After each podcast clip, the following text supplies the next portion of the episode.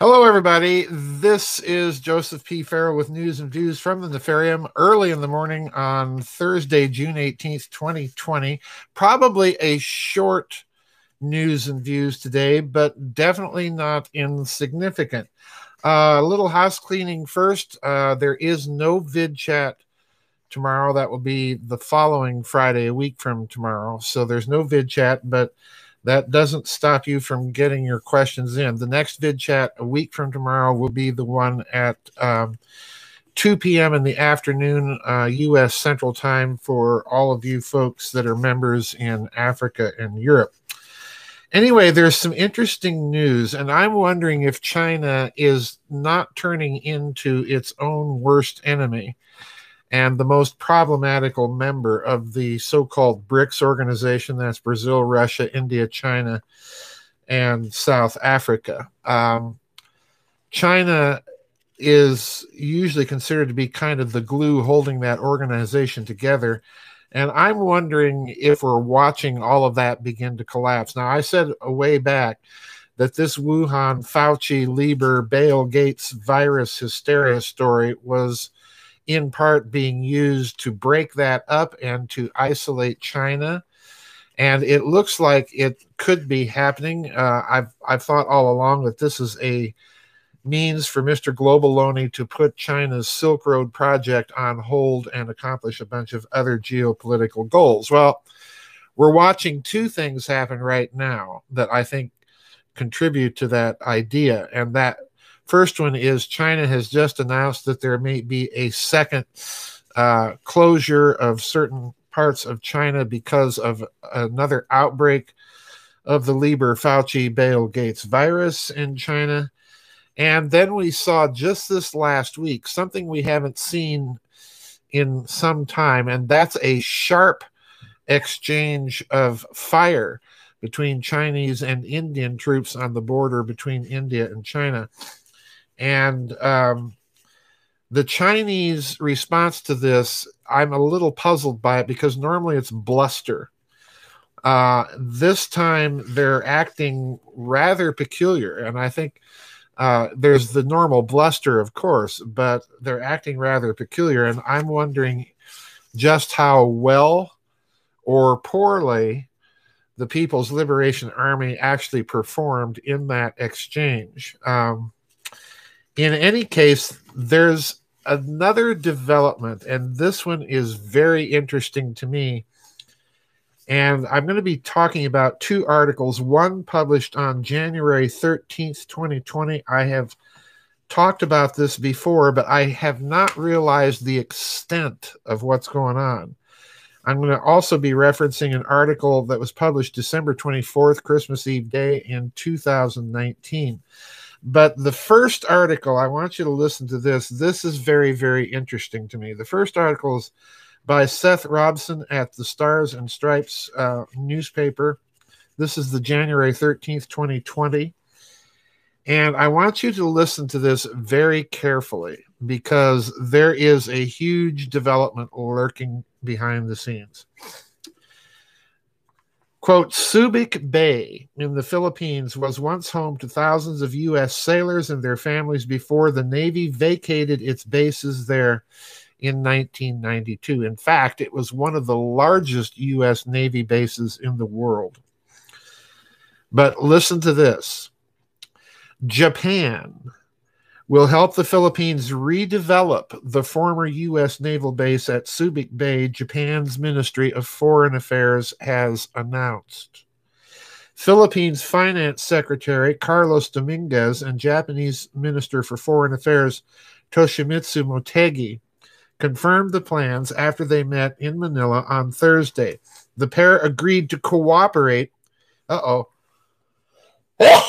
Pardon me as you notice, I'm not smoking today and my sinuses are going crazy. Anyway, let me try that again.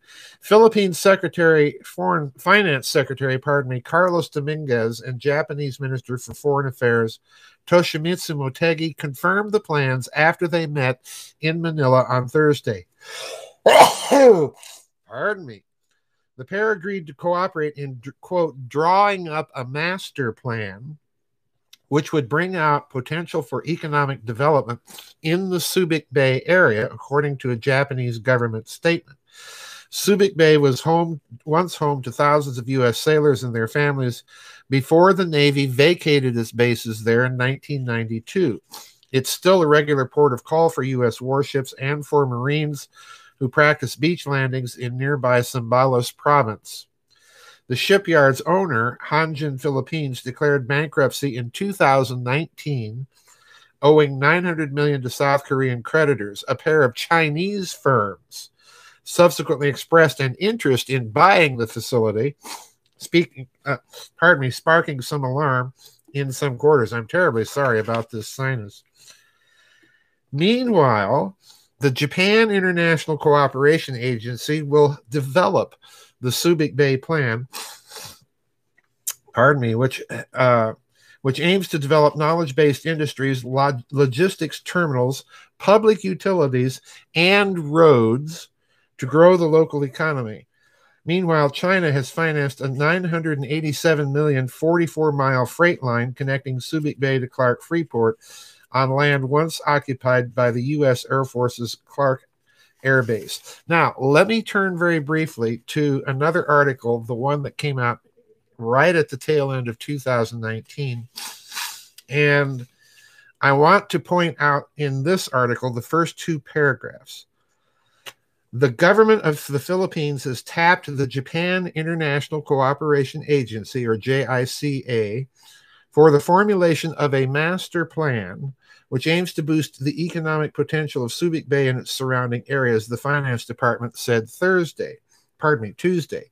Under a memorandum of cooperation, Japan signified its commitment to provide the technical support to the administration in the formulation of a regional development master plan designed to maximize the economic potential of Subic Bay, a former U.S. naval base, and its periphery, the Department of Finance said in a statement. And then this statement was additionally signed by the Japanese Prime Minister Shinzo Abe and the President of the Philippines, Rodrigo Duterte. So, what do we have? This is very interesting to me. We have a U.S. naval base being reopened, but two, Japan is providing the financing, drawing up the master plan, and developing the surrounding area and the infrastructure.